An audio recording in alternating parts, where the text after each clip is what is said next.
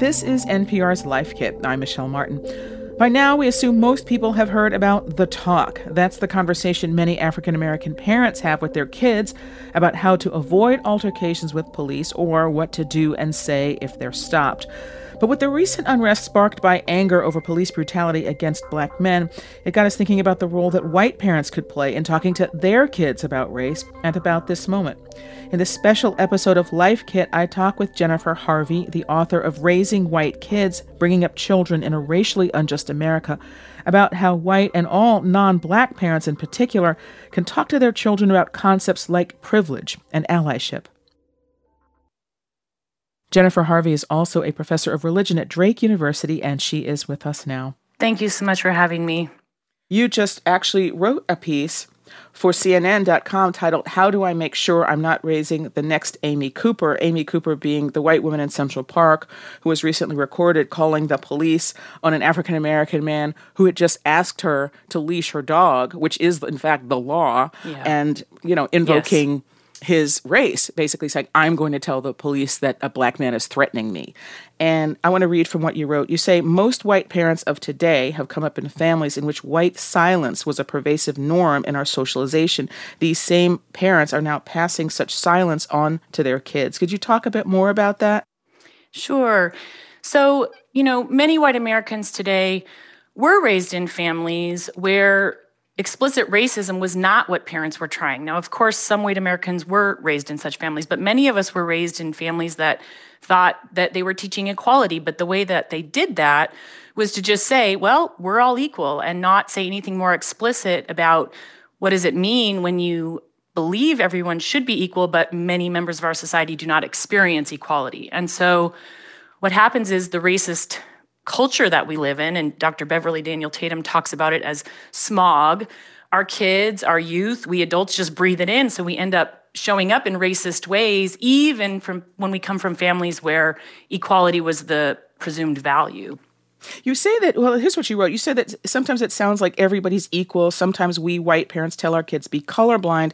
Sometimes we even say celebrate diversity. And you say, but we say this while failing to notice we're expecting children to be magically immune from the same racism induced tensions that get in the way of white adults successfully navigating diversity and sustaining interracial relationships. I mean, you say sort of the, the consequence of that is the silence you said kind of breeds what?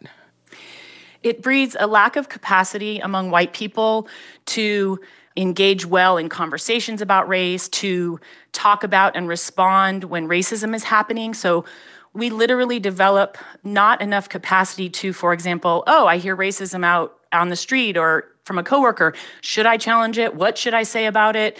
And then if I have friendships across racial lines, if my African American colleagues or friends see me be silent because I don't know what to do, I become untrustworthy, right? So I think about this with children and youth, for example. You you you asked about, you know, named the talk.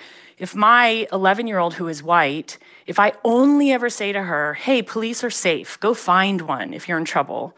But her African American cousin, who's 13, is learning really complicated um, messages about the police because his parents have to teach him that.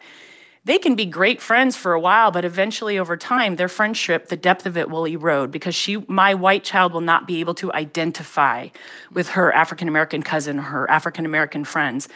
And so I have to teach my kids, we all white Americans have to teach our white kids how to identify with that experience and how to be good friends to black and brown youth as they grow up. And that requires us teaching about them about racism and it requires us teaching them and modeling anti-racism, which is something a lot of white Americans really struggle with even when we think we want to. So let's talk some practical things here. Obviously, this has a very deep stem, and there are so many more conversations that ensue, but or should ensue, as you point out. But let's start a video like the one that just surfaced. Clearly not the first, but it may be the first for some child, right? Seeing what has emerged here Uh, this African American man being pinned to the street, you know, saying, I can't breathe and calling for help, and the other officers standing around, two, you know, some of them participating and one of them just standing there how yes. do you discuss this? Do you wait for the child to come to you? Do you show it to the child and say, This is something I need to talk about with you? So in in white families, we cannot wait to talk about it with our children because segregation is so deep that if we just wait, it will never come up. Having said that, I never show my video my children videos of black people being killed by police. I try not to watch those videos myself. Um, I do talk about the videos with them, and I started doing that work with my own children before they even had words, really. I would make sure we were in spaces where we were engaged in anti police brutality vigils and organizing. And I knew they wouldn't exactly understand what was going on. But for example, my five year old one time after a rally we were at, when we got in the car, she started saying, Black people are not safe. And I said, Yes, that's true. And then she said, White, we're, but we're white, so we are safe. And I said, yeah, that's true too. And then I said to her, and the reason we went to this rally to be with people is because we're trying to tell the government that's how you tell it to a five year old we're trying to tell the government that everybody deserves to be safe.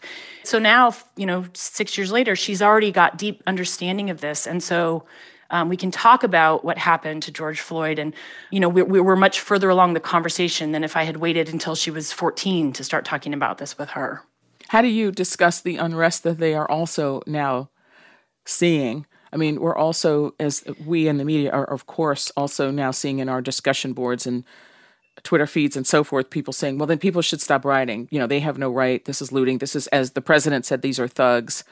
How are you discussing yeah. that? How would you discuss that? I discuss that with my children by talking with them about how they might end up responding when they have been harmed or an injustice or an unfairness has happened to them and they can't get heard, right? And so at this point, because we've been having these conversations, my kids are like, you know, they're they're afraid, of course, and they are hurting watching what's going on across the country, but they also understand that you know, peaceful protest has not yielded justice for black people and brown people in this country. And so we're sort of wrestling with it as a family and acknowledging that it's really unsettling, but also appreciating that people are really hurt and really angry and the government hasn't responded, right? And so we're just talking about that honestly. I'm always trying to complicate with them messages about, you know, follow rules and obey the law. Like when we talk about Martin Luther King Jr. and Rosa Parks, I make sure they know that Rosa Parks and Martin Luther King Jr. were breaking the law,